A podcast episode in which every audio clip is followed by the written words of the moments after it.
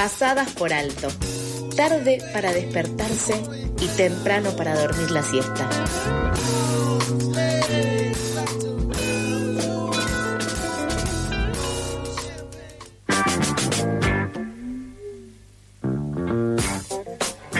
Seguimos acá en Pasadas por Alto con más noticias.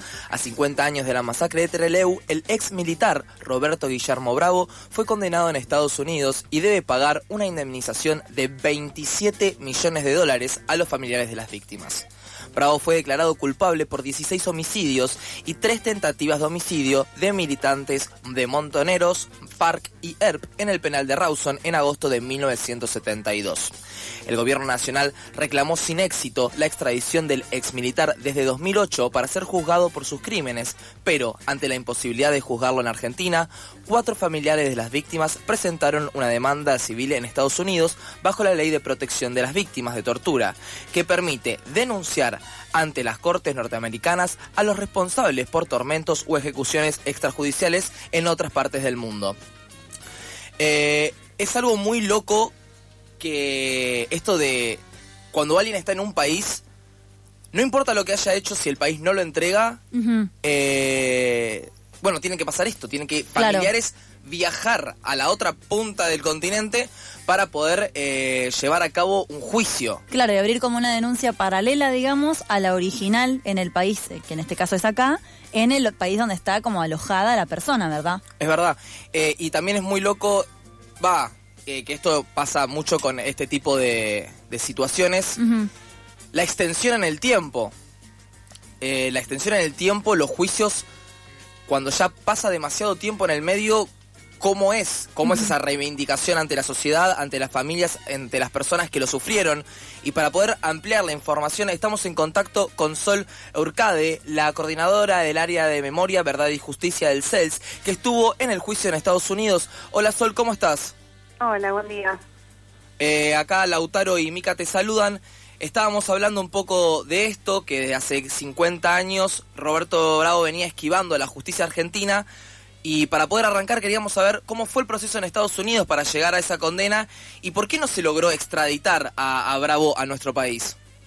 Bueno, es una, una historia bastante larga, justamente de 50 años.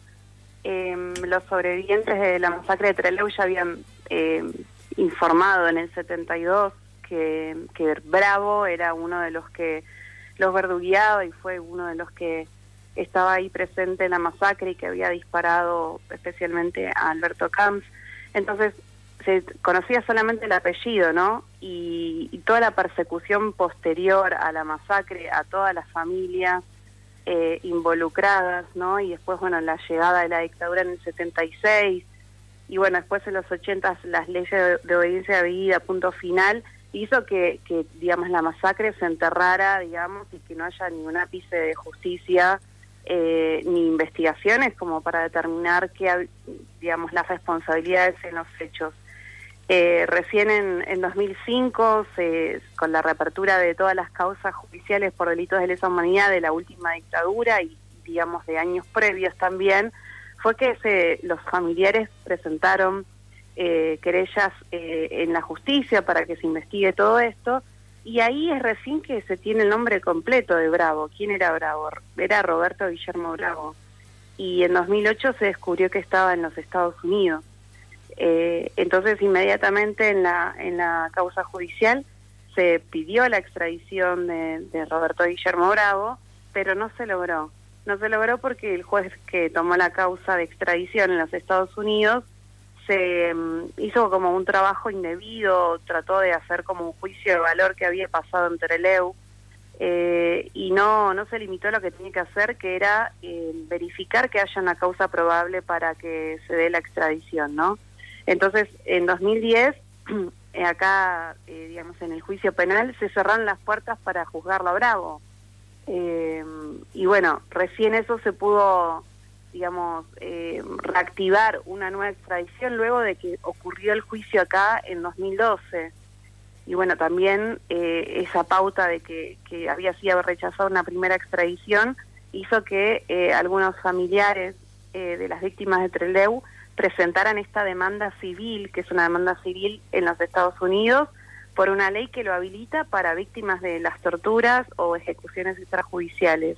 Y así llegamos a la presentación de la demanda que fue en 2020 y en la realización de este juicio, que es por jurados, eh, en Miami eh, este año, estos días, como se habrán enterado, con un veredicto muy favorable y muy, muy bueno el viernes pasado. Eh, una pregunta, entonces por un error del juez es que no se pudo extraditar a, Bravo? No, no son, er, no son errores inocentes, ¿no? Ah. O sea, tomó la decisión, digamos, de, de hacer algo que no correspondía para ese tipo de trámites, ¿no? Sí. Eh, no, no, no es obviamente un, error inocente que se equivocó y hizo algo que no debía, no, no. Se extralimitó en lo que tenía que definir, eh, pero bueno, ahora está en curso otro pedido de extradición que, entendemos que está mucho más encausado y que, bueno, que esperamos que, que pronto se, se resuelva. Bien, Sol, clarísimo. Y te queríamos preguntar también si podemos recordar un poco a los oyentes, más que nada para refrescar la memoria, cómo fue que es también en relación al trabajo de la Paco Urondo y la Patria Fusilada que se da a conocer lo sucedido en el penal de Rawson. Sí, sí, eh, en realidad eh, sí, es un libro de, Francisco Urondo que se junta cuando estaba detenido con René Aidar, con Alberto Camps y con Antonia Berger. Eh, para, digamos, justo momentos antes, si no recuerdo mal, antes de, digamos, de lo que fue la amnistía general a todos los presos políticos en marzo del 73 y ellos se juntan a charlar y dejar registro de lo que había pasado en la base naval Almirante Sar. Y ahí ellos, digamos, justamente comentan eh, como el, cómo fue el acontecimiento de los hechos, los días previos, ¿no? Cómo venía la situación política, ¿no? De lo que ha significado el intento de fuga de algunos y de algunas, eh, una, el 15 de agosto del 72, o el 16 de agosto, perdón, eh, y ellos comentan eso y también la situación política general de la Argentina, luego de una dictadura, digamos, muy larga, ¿no? Y también con muchas organizaciones políticas eh, con militancia para, digamos, intentar cambiar las cosas.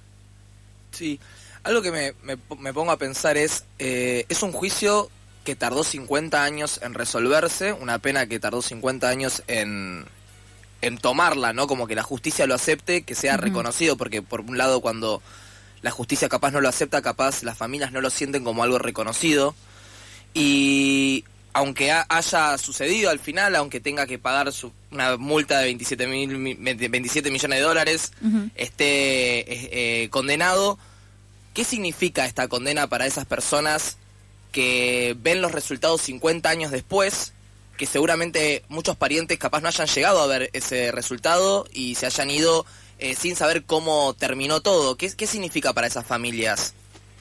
Bueno, no, no puedo contestar por ellas, pero sí vi a, muchos familiares y hablé con ellos y ellas estos días y obviamente es algo que, llega tarde pero que igualmente es valorado, ¿no?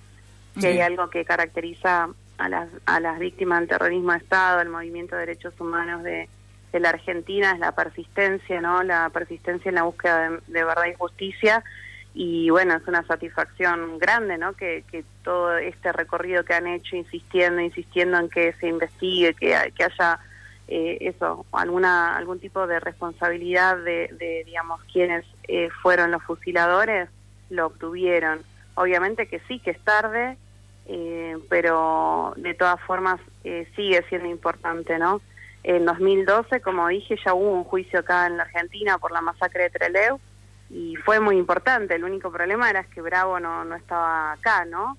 Eh, y ahora, em, lamentablemente, porque Bravo no, no pudo ser extraditado a la Argentina, tuvo que hacer este juicio con características de, digamos, de un proceso civil en los Estados Unidos, que, como decías bien, establece el pago de ciertos daños en compensación y como punición de, de lo que sucedió, pero no es lo mismo no es lo mismo que, que sea juzgado acá y que tenga una condena penal, ¿no? Claro. Eh, pero bueno, yo creo que igualmente este proceso es muy bien valorado porque es la primera vez que se lo sientan en el banquillo a Bravo. Entonces eh, es algo muy importante. Bien, sí, claro, es como que es esa primera vez que, que, se reconoce esto, como decía antes Lauti. Y esto ya te lo queríamos preguntar desde tu perspectiva, Sol, pero ¿a vos te parece que con este resultado se puede hablar de justicia? O ¿se puede decir que se logró justicia? Y yo creo que, en, o sea, en cierta forma sí, justamente porque hay un reconocimiento de, digamos, de la masacre y que, digamos, que lo que decía Bravo, que fue un acto de defensa propia, no prosperó, ¿no? Y, la, versión oficial que instaló la Armada desde el 22 de agosto del 72 eh, cae definitivamente. ¿Cae definitivamente en dónde? En la Argentina y en los Estados Unidos, ¿no? Porque eh, la justicia argentina dijo en 2012 que, que fue, la, fue una masacre y ahora un jurado que no tenía ni idea de ni dónde quedaba Argentina en el mapa ni de lo, todo lo que pasamos los, los y las argentinas en tantos años de dictadura, de represión, ellos mismos reconocieron los hechos como una masacre. Es un poco de justicia, ¿no? Que se determine la verdad de lo ocurrido falta la justicia penal, que es generalmente la que la que pedimos en, nuestra sociedad en el sentido de juicio y castigo a los delitos de la dictadura, del terrorismo de Estado, pero es un paso muy importante, ¿no? En reconocimiento de los hechos como parte de un proceso de memoria, verdad y justicia que, sostenemos que es mucho más amplio que la condena en sí, ¿no? Eh, pasa por, por muchos lados y para mí es muy significativo. Claro. Muchísimas gracias, Sol, por darnos estos minutitos con, para conversar con nosotros. No, no es nada. Que tengan buen día. Igualmente. Hablábamos con Sol Orcade, la coordinadora del área de Memoria, Verdad y Justicia del CELS, que estuvo en el juicio de Bravo en Estados Unidos.